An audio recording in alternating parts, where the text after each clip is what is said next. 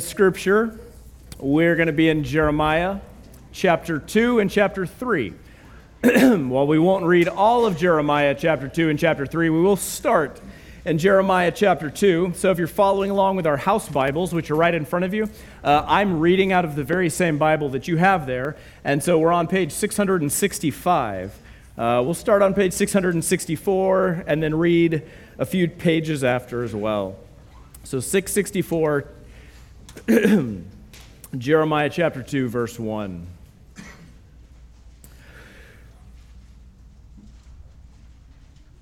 Questions are incredibly important.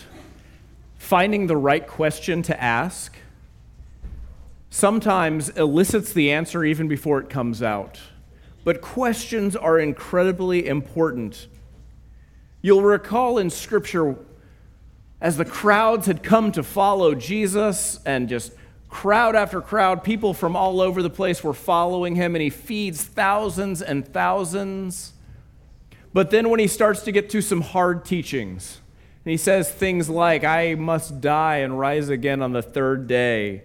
He says, Unless you eat my flesh and drink my blood, you have no place in my kingdom the crowds start to leave. They start to go away and they start to say, I don't know about this any longer.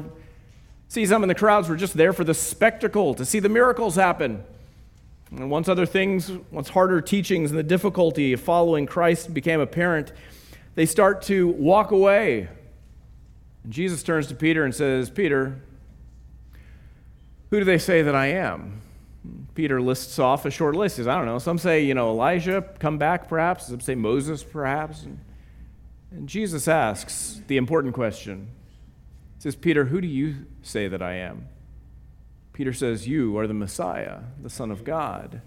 See, a good question is incredibly important for getting to the heart of the matter. And this is what we have today from God as he speaks to Israel.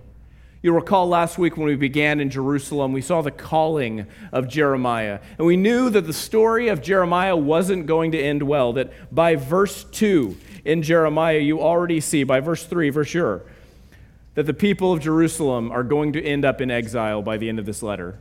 Jeremiah is supposed to go and call them back from their sins, and you know from the very beginning, it's not going to work. they have no interest in turning back. And so, what we have today in chapters 2 and 3 is God's initial declaration of what they've done wrong and what they can do to set it right, more importantly. We're not going to read all of chapter 2 and chapter 3. I'm going to read parts of it for you, and you'll have to go in and read the rest to fill yourself in later today. But in order to get quickly to the heart of what they've done wrong and what they need to do now to be restored to God, God offers them a series of questions today, and we'll use these questions to shape the way that we read Scripture. Let's pray together, and we'll begin reading Jeremiah chapter 2, verse 1. Father God, I thank you so much that you've been so gracious to us as to speak to us. And I pray that when we hear your words today, we wouldn't harden our hearts, but that we would believe and that we would follow you. This I pray in Jesus' name. Amen. Amen. Jeremiah chapter 2, verse 1, the word of God to his people. Now the word of the Lord came to me Go and announce directly to Jerusalem that this is what the Lord says. I remember the loyalty of your youth your love as a bride, how you followed me in the wilderness and land not sown. Israel was holy to the Lord, the first fruits of his harvest. And all who ate it found themselves guilty, and disaster came on them. This is the Lord's declaration. Hear the word of the Lord, house of Jacob, and all the families of the house of Israel. This is what the Lord says What fault did your fathers find in me? So that they went so far from me and followed worthless idols and became worthless themselves. They stopped asking, Where is the Lord who brought us up from the land of Egypt, who led us through the wilderness? Through a land of desert and ravines, through a land of drought and darkness, a land no one traveled through, where no one lived. I brought you to a fertile land to eat its fruit and bounty. But after you entered, you defiled my land. You made my inheritance detestable. The priests quit asking, Where is the Lord? The experts of the law no longer know me. The rulers rebelled against me. The prophets prophesied by Baal and followed useless idols. This is the declaration of the Lord, and in summary, his statement against Israel. He first asks them a question. Verse 5 What fault did your fathers find in me that they went so far for me to follow worthless idols and then to themselves become worthless? An excellent question. Here's how it starts out God says, What did I do? Was there some fault in me? And it's clearly a rhetorical question. No. God led them out of slavery. God made them into the nation. God took them through the deserts and gave them an inheritance. But they rejected the Lord. This is as if God is asking Adam and Eve in the garden. Speaking of good questions, you remember God speaks to Adam and Eve in the garden after they've sinned, and the first thing he says is, Where are you? Adam and Eve sinned, and they saw that they were naked, and they were ashamed because of their sin, and so they hid themselves. And God comes and says, Where are you? And then God says to them, Who told you to eat of the tree of knowledge of evil, good and evil? And finally, Did you break my commands and eat of the tree? By his questions alone, the people are brought low. Adam and Eve, Israel, by his questions alone. See here, Israel, another great question. Israel has stopped asking, Where is the Lord our God? The reason that you would cry out in a time in your life when you felt like God wasn't near is because simply that, you feel like God isn't near. I think we all know what this time is like. You don't have to be a Christian for very long before you reach a time in your life when you just feel like God is not near in a difficult situation in your life. And you cry out to Him and say, God, where are you? God, are, are you here? We, we're given words to even cry out by Psalm 42. In Psalm 42, the psalmist says, Just like a deer pants for water, so my soul pants after you. Where can I go to meet with you? We've all cried out like this before to say, I remember the times in my life when you were so near to me. And now I'm in this season where I, I just, where's your presence, Lord? Where are you? But the problem for Israel is they're not even crying out to the Lord to say, Where are you? They were brought out of slavery. They were given everything. They were provided for all along the way. They did none of it themselves. God brought them out of slavery himself. He led them through the desert and fed them day and night himself. And then when it comes to giving them the promised land, he did it by his own miracles. God did all of this. And now that they're in the land, they don't even call out to God. The priests aren't even saying, Oh, where's our God? They've simply decided to follow after false and worthless gods and become worthless themselves. Another great question that's awfully important to us together today is posed by Rachael Denhollander. So, Rachael Denhollander is a, uh, is a Baptist, like we are, uh, and uh, of my generation. What's, what's incredibly important about Rachael is she was the very first person back in 2016 who went public to accuse Larry Nassar, the trainer for U.S. gymnastics. She was the very first person to go public. And after she uh, brought about charges, she with another woman, about how he had been abusing them, 450 other girls came forward. And then, even more than that, with several other gymnast trainers, there was a huge institutional problem there. For what reasons? For the desire to be competitive and be the best, things were overlooked because there were whispers, there were allegations, but these things went uninvestigated for so long until the entire institution was sick with sin. So, Rachael published a book a couple of years ago, and the title is simply this important question What's a girl worth? She asks in the title of her book. What's a girl worth? How much are we willing to trade? How much are we willing to overlook? What are we willing to turn our head away from? What is a girl worth? She asks. It's terrifying to know about the things that happened. But sin brought out into the open is the first step towards setting things right.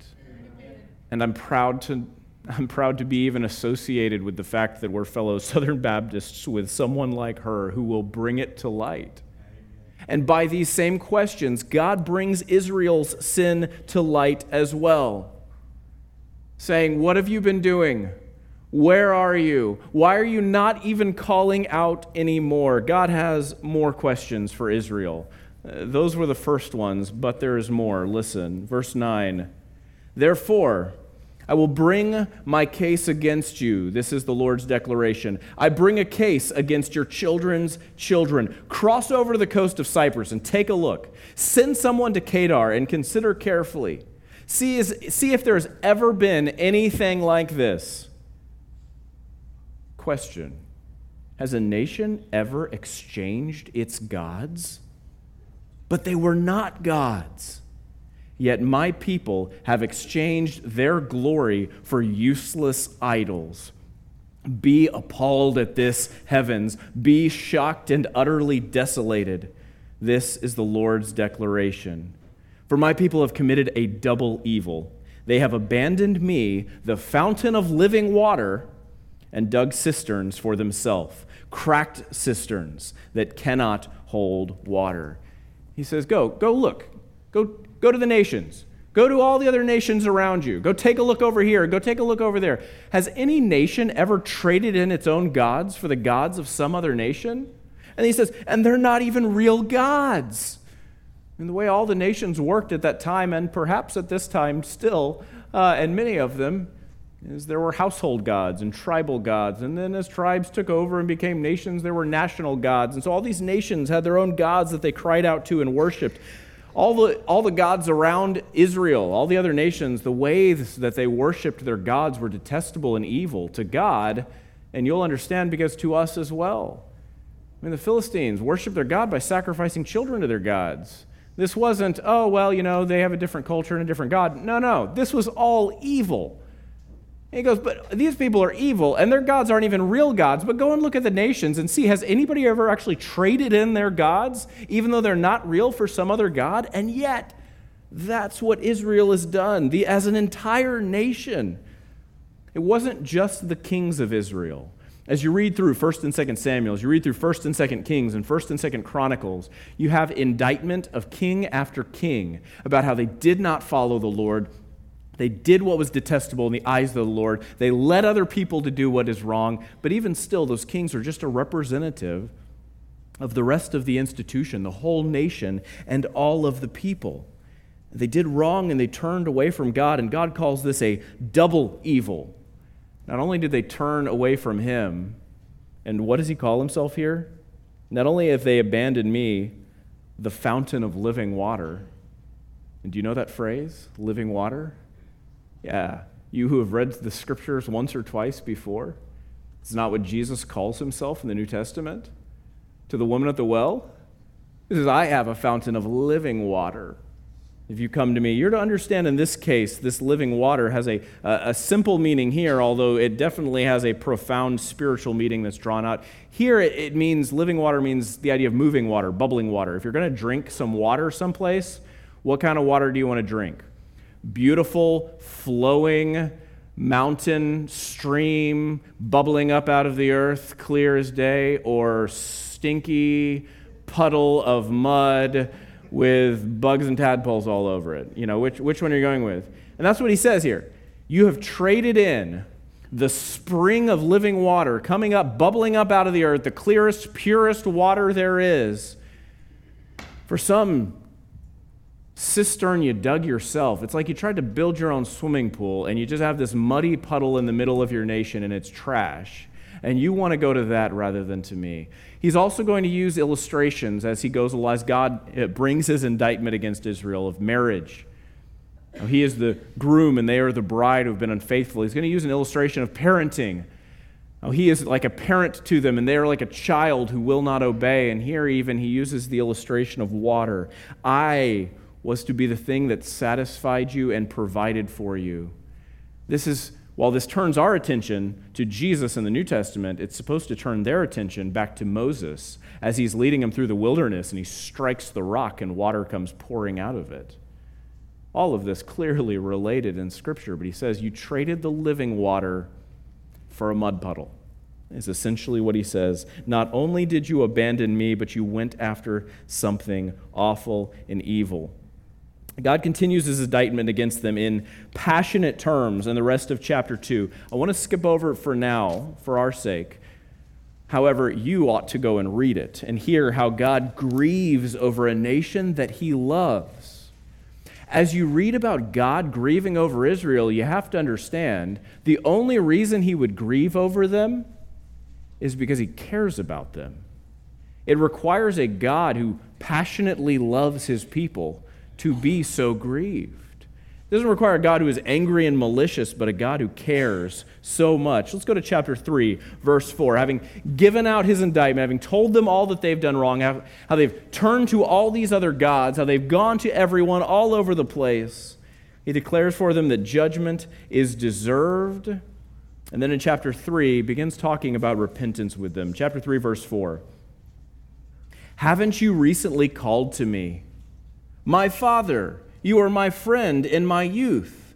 Will he bear a grudge forever? Will he be endlessly infuriated? This is what you have said, but you have done the evil things you are capable of. In the days of King Josiah, the Lord asked me, Have you seen what unfaithful Israel has done? She has ascended every high hill and gone under every green tree to prostitute herself there. I thought, oh, after she had done all these things, she would return to me. But she did not return. Her treacherous sister Judah saw it. I observed that it was because of unfaithful Israel had committed adultery that I sent her away. I gave her a certificate of divorce. Nevertheless, her treacherous sister Judah was not afraid, but also went and prostituted herself. Indifferent to her prostitution, she defiled the land and committed adultery with stones and trees. Yet, in spite of all this, her treacherous sister Judah didn't return to me with all her heart, only in pretense. So you'll need to understand here, he talks about Israel and Judah as different entities because at this point, the entire nation of Israel had been split in two. The ten northern tribes retained the name Israel, and the two southern tribes were called Judah. So he says Israel goes off into slavery first, and then Judah later. Israel tends to follow a more evil course in general, never turning back to God. And Judah has a couple of kings in there that turn them back to God periodically. He says, This is what they've done. And he uses this, I mean, it's startling, is it not? This metaphor that God uses for his people of prostitution. It's supposed to be. God uses it. It's not inappropriate. He doesn't use vulgar or inappropriate terms. But he points out clearly what they have done is like prostituting themselves to these other gods by going and worshiping all these other people. He says, The one nation saw it, and the other nation saw it, and they did it. This begins with a theoretical question that Israel asks God. Verse 4 Haven't you recently called to me? So, this is the nations, Israel and Judah, calling out to God and saying, My father, you were my friend in my youth. Will he bear a grudge forever? Will he be endlessly infuriated? It's like Israel calls out to God and says, Goodness gracious, are you just going to be mad at me all the time? Will you ever be satisfied? But here's the problem they never actually turn away from their sins. He says, You call out, verse 5, you bear a grudge forever, will be endlessly infuriated. This is what you've said, but you have done the evil things you are capable of. And then in verse 10, yet in spite of all this, her treacherous sister Judah didn't return to me with all of her heart, only in pretense.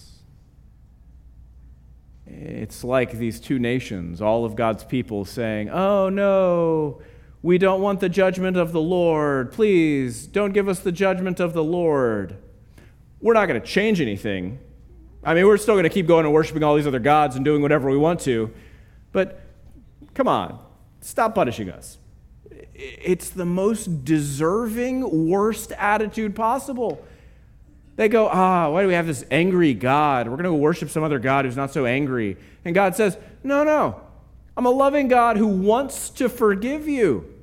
How many kings, how many generations have to go by that God is patient with them until they actually turn away from their actions?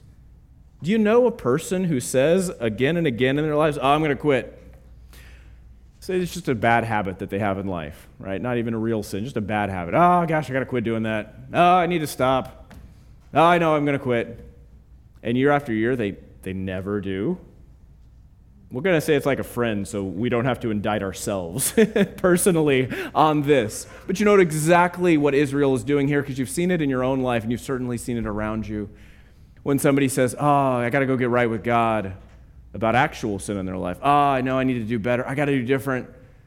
Ah, but I, you know what? I got to I got to start going back to church. I got to get things right.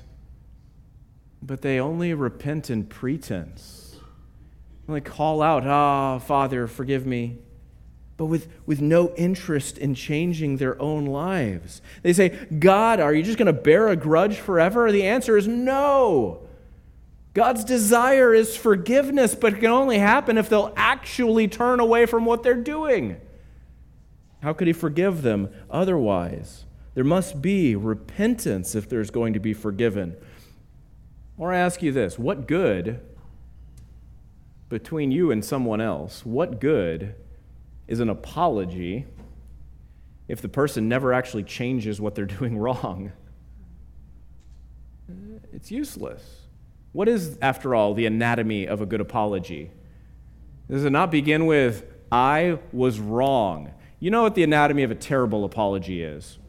A terrible apology goes like this You know, there was some stuff that got done wrong out there, and we ought to change some things and do better, and we're going to make a commitment to doing it. Very vague, uh, lacking any sort of uh, claim that I did anything wrong. You know what a good apology is? I was wrong. A good apology includes the repentance too, and I will not do this again. And a good apology includes, and here's how you can tell that I'm not going to do it again because I'm going to change this, and I'm going to change this, and I'm going to change this. So if you know what a good apology looks like, and you know what a politician's apology looks like, then you know, no, I'm not beating up on anybody if we're gonna if we're gonna attack anyone, then let us attack ourselves because we've all made those kinds of apologies before to God, have we not? So what I'm saying is, is if you know what a bad one looks like and you know what a good apology looks like, then let us repent with a good apology. Father God, I did wrong. I will not do this any longer.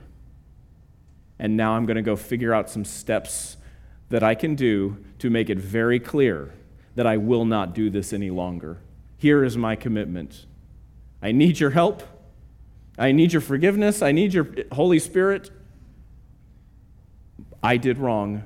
I'm not going to any longer, and I'm going to make plans to not do that again.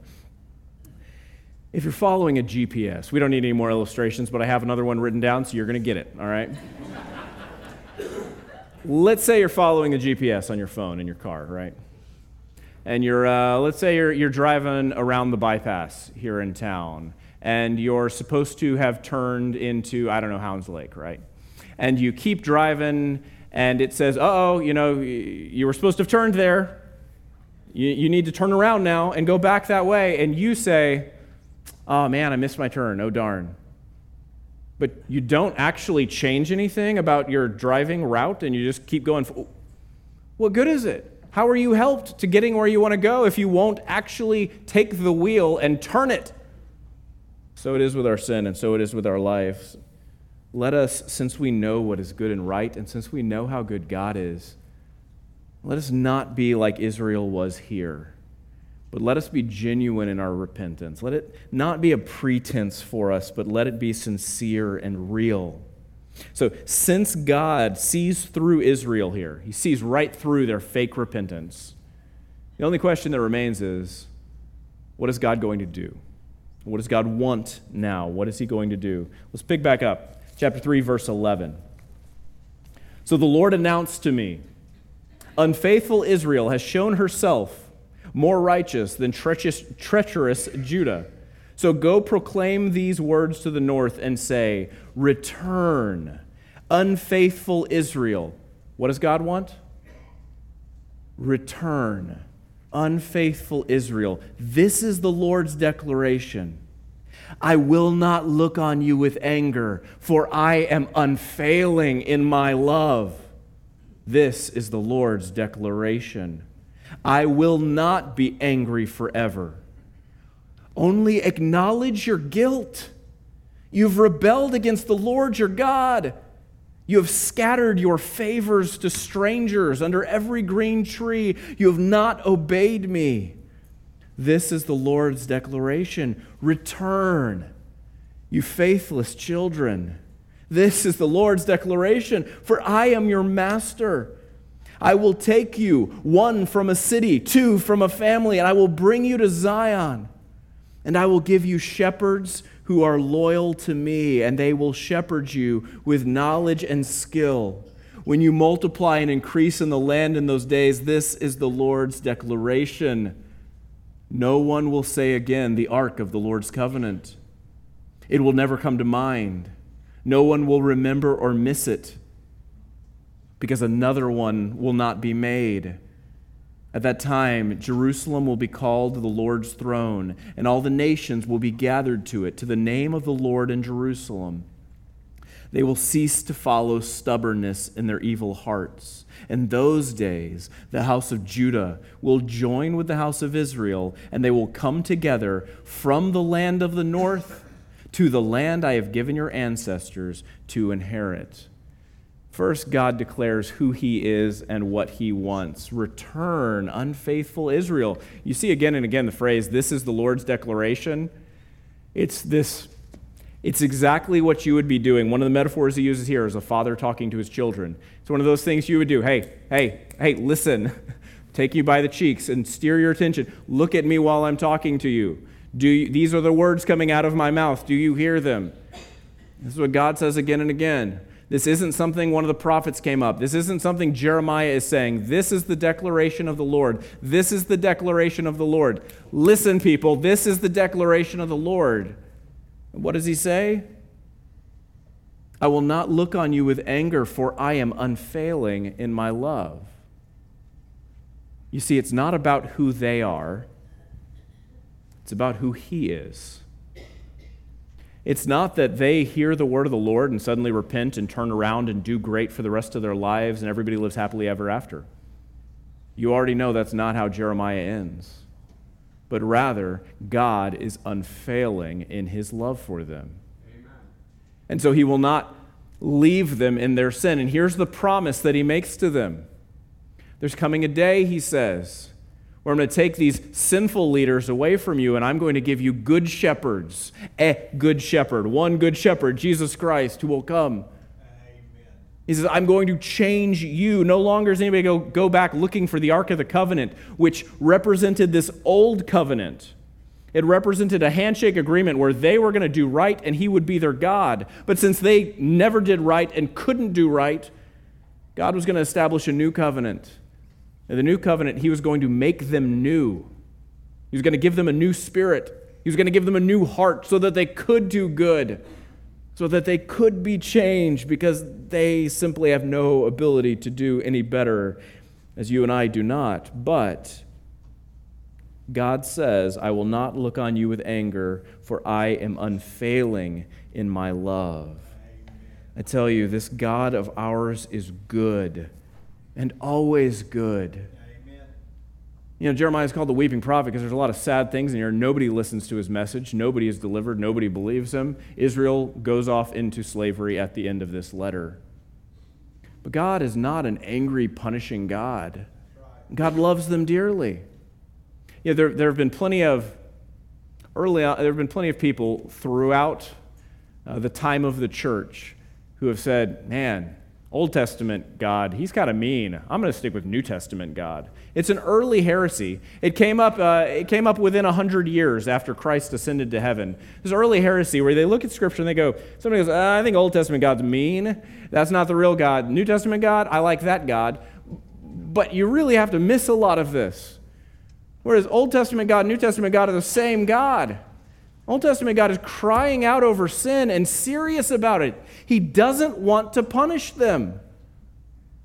But justice is good and justice is due because their sins are real. So it is the same God, this one God, Father, Son, and Holy Spirit, who sent Jesus Christ to die for our sins so that justice can be satisfied, but forgiveness can be had as well. You're to understand God here as the father to a child. You ever had to punish a child when you didn't want to? Listen, I'm not looking to spank anybody today.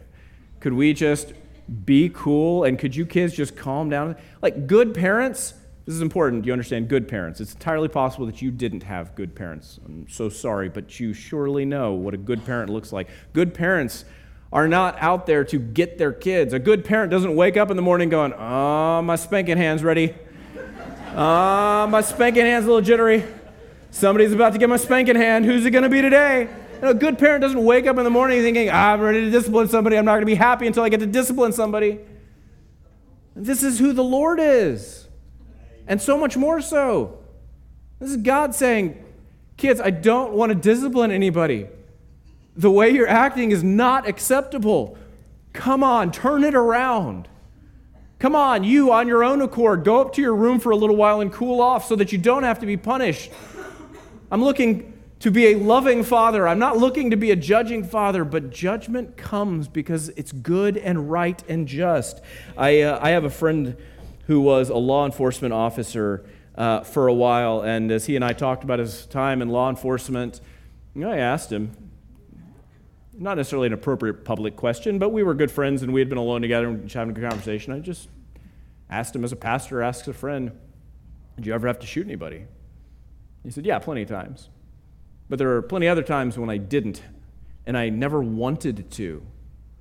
He told a story about a time where, because man, I remember really clearly this one night, there's this one guy who's clearly on drugs, and he's fighting us and wrestling, and he goes, picks up a piece of iron, some kind of weapon, you know, a bar or something like that, and my friend, the good police officer, has his hand on his gun as he should and says, Please put it down. I will shoot you. And I don't want to shoot you. Put it down, down on the ground, so I don't have to shoot you.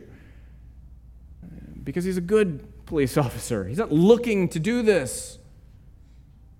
What he wants is just put it down so I don't have to do this. And this is why. This is why the Old Testament is shaped the way it is. Because God sends prophet after prophet after prophet. He is patient with Israel, king after king, generation after generation, saying, just turn back. Just turn back from your wickedness. Turn back from the evil ways you are worshiping, all these evil gods. And they're not even real gods, they're trees. It's a rock. What are you doing? And as I said already, the ways that you worship these false gods are detestable with all kinds of evil sacrifices. God says, Turn back, turn back. What does God want for Israel? He wants their repentance. Let's finish in verse 19. I thought, how I longed, this is God talking, I thought, how I long to make you my sons and give you a desirable land, the most beautiful inheritance of all the nations. I thought, you will call me my father and never turn away from me. However, as a woman may betray her lover, so you have betrayed me, house of Israel. This is the Lord's declaration. A sound is heard on the barren heights, the children of Israel weeping and begging for mercy. They have perverted their ways, they have forgotten the Lord their God. Return, you faithless children. I will heal your unfaithfulness. Here we are, coming to you, for you are the Lord our God. Surely falsehood comes from the hills, commotion from the mountains, but the salvation of Israel is only from the Lord our God. From the time of our youth, the shameful one has consumed what our fathers have worked for their flocks and their herds, their sons and their daughters. Let us lie down in our shame. Let us discover, or let us let our disgrace cover us. We have sinned against the Lord our God, both we and our fathers. From the time of our youth even to this day, we have not obeyed the Lord our God. We talk about the anatomy of a good apology. That's what's going on in here. God is giving them the words to say. This is not what Israel is actually saying. This is God saying, Do you want to know what words you need to use for repentance? So I say to you today, do you need the words of repentance today for sin in your life that you want to turn away from? Here are those words. I, uh, here we are, it starts down in verse 22. Here we are coming to you, for you are the Lord our God. Surely falsehood comes from the hills, commotion from the mountains. These are places that they would go for defense. These are places they would go for salvation and security the mountains, the hills. But here they say, no, no, no, we're not going to go there looking for safety. We're not going to go there looking for security because salvation of Israel is only in the Lord our God. From the time of our youth, the shameful one has consumed what our fathers had worked for their flocks, their herds, their sons, their daughters. Let us lie down in our shame. Let our disgrace cover us, who we have sinned against the Lord our God, both we and our fathers. From the time of our youth, even to this day, we have not obeyed the Lord our God. He gives them the words to say, to cry out to him. And then, chapter 4, a promise. If you return, Israel, this is the Lord's declaration. You will return to me if you remove the abhorrent idols from my presence and do not waver. Then you can swear, as the Lord lives, in truth, in justice, and in righteousness. Then the nations will be blessed by him and will pride themselves in him. God God has asked Israel several questions today. So, likewise, let me ask you a few questions today. God is serious about this relationship with you. God is serious about a relationship with you. Are you serious about a relationship with Him? God wants you to be forgiven, not judged, and He is patiently waiting on you. Do you believe this? Judgment comes for sin and sinners because our sins are not just a bad habit. Our sins are not private, they never stay private. Our sins are not just a cute little hobby of ours on the side, they hurt other people and they are worthy of judgment. Do you know this? And finally, perhaps the most important question Will you truly repent of your sins today? Will you truly turn to God? You know, it seems like sometimes for us, say we turn to God in a, in a sort of a sideways manner. You know, say you're supposed to going this way in your sin, and you need to turn away from your sin and go follow after God. A lot of times for us, repentance is like this Gosh, I need to turn away from my sin. God, I've turned away from my sin. I will follow you now. Is it not? I mean, I, you know, it's a, I've, tur- I've repented of my sin and I've turned away from it somewhat, you know. For us, sin can be a, I'm, I've repented of my sin and I am now following after you, God. Is it not true of all of us? But no more. Let us individually follow after God. There was. Um, we are a Southern Baptist church. That is to say, we are Talitha Baptist Church. We're a member of the Southern Baptist Convention, which is a missionary organization. Uh, this church is actually older than the Southern Baptist Convention. This church got started well before that got started, which is interesting to me. Uh, the Southern Baptist Convention is a missionary organization we put together. We partner with about 40,000 other Baptist churches. Uh, we send money together to send out missionaries, to start churches, uh, to fund the seminaries. We have five seminaries. And so, between training pastors and missionaries and sending them off to start churches, uh, the Southern Baptist Convention is the largest missionary organization in the history of the world. It's incredible to get to be a part of. However, last year at the Southern Baptist Convention annual meeting, where the messengers from all the different churches gathered up, the messengers said, all these churches, we keep hearing things about people trying to report abuse and it not going where, anywhere. And so we want an investigation. And so unanimously, the Southern Baptist Convention voted to have a third party come and investigate what was going on, specifically in the executive committee. This is a small board that works as an administrative body. They handle communications, they handle filtering the money around to the separate North American Mission Board, which plants churches in North America, the International Mission Board, the five seminaries. But the executive committee itself, eh, there was a lot of cover up. There were a lot of questions unanswered. They weren't even responding to their own trustees' questions. So he said, We said we want an outside accounting firm, not uh, accounting, an outside law firm to do an investigation on what's been happening over the last 20 years. And we're going to require, since they're employees of the Southern Baptist Convention, and we are the Southern Baptist Convention, we said we're going to require them to waive any kind of legal privilege, any kind of attorney client privilege. Everything has to be exposed here. That report came out last week, and a lot of things were exposed. It's a 200 page report. 300, I'm sorry, this one is a 300 page report. I read all of it. I couldn't go to sleep that night. It was a week ago. Um, after, after that, a 200 page report came out. Hold on, let me give it to you chronologically what happened and what's going to happen next. Three things specifically was the executive committee indicted for. First of all, they ended the career of the highest ranking and highest paid woman in the Southern Baptist Convention, Jennifer Lyell. She was an executive at Lifeway. Lifeway is our publishing branch. Uh, Lifeway is awfully lucrative. They publish really big titles by lots of people, and so she was a uh, publishing executive for them and handled a lot of really big publishing contracts for them.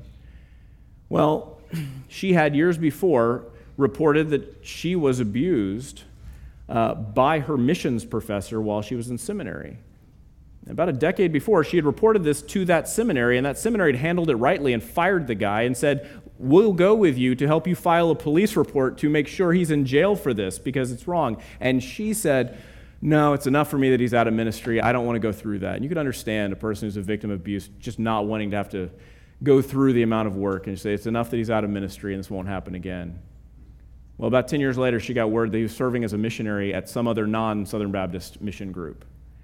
So she wanted her story to be published. And so she went to Baptist Press, our Southern Baptist Convention uh, press site, which is run by the executive committee and said, Hey, here's the story I want to publish. I want this to go public. My name, his name. We're going to make it all public. Uh, the statute of limitations passed. There's no more legal standing for her any longer, but she wants to make it public so that that missionary organization and every other missionary, nobody's going to hire this guy again so that he doesn't have opportunity to abuse anybody else. But when the executive committee published her story, they took out all references to abuse, and the story for the world, it looked like it was a consensual relationship which means she was fired for committing adultery when really she was abused. You understand how terrible this is? And she, reporting to them over and over again with all kinds of corroboration, both from that seminary and a lot of other people saying, You reported this wrong. I told you the words rightly and you changed this. They did nothing and didn't edit or change the story for months and months and months. And then when they did do something, they just removed it, but they never issued a correction. This is a great evil against an abuse survivor. Number two, second thing that this report turned up. Uh, because he was the Southern Baptist Convention president in 2008, 2009, and 2010, uh, it was revealed that popular pastor Johnny Hunt, you know Johnny Hunt?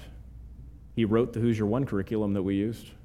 Uh, Johnny Hunt had been in an inappropriate relationship with another pastor's wife about 2010, about that time, that he had lured this pastor's wife into a beach condo alone and tried to be inappropriate, let's say. Uh, it was wrong. Number three, things that this investigation pulled up and reported that the executive committee had been systematically ignoring or stonewalling all kinds of people who reached out to them with abuse claims.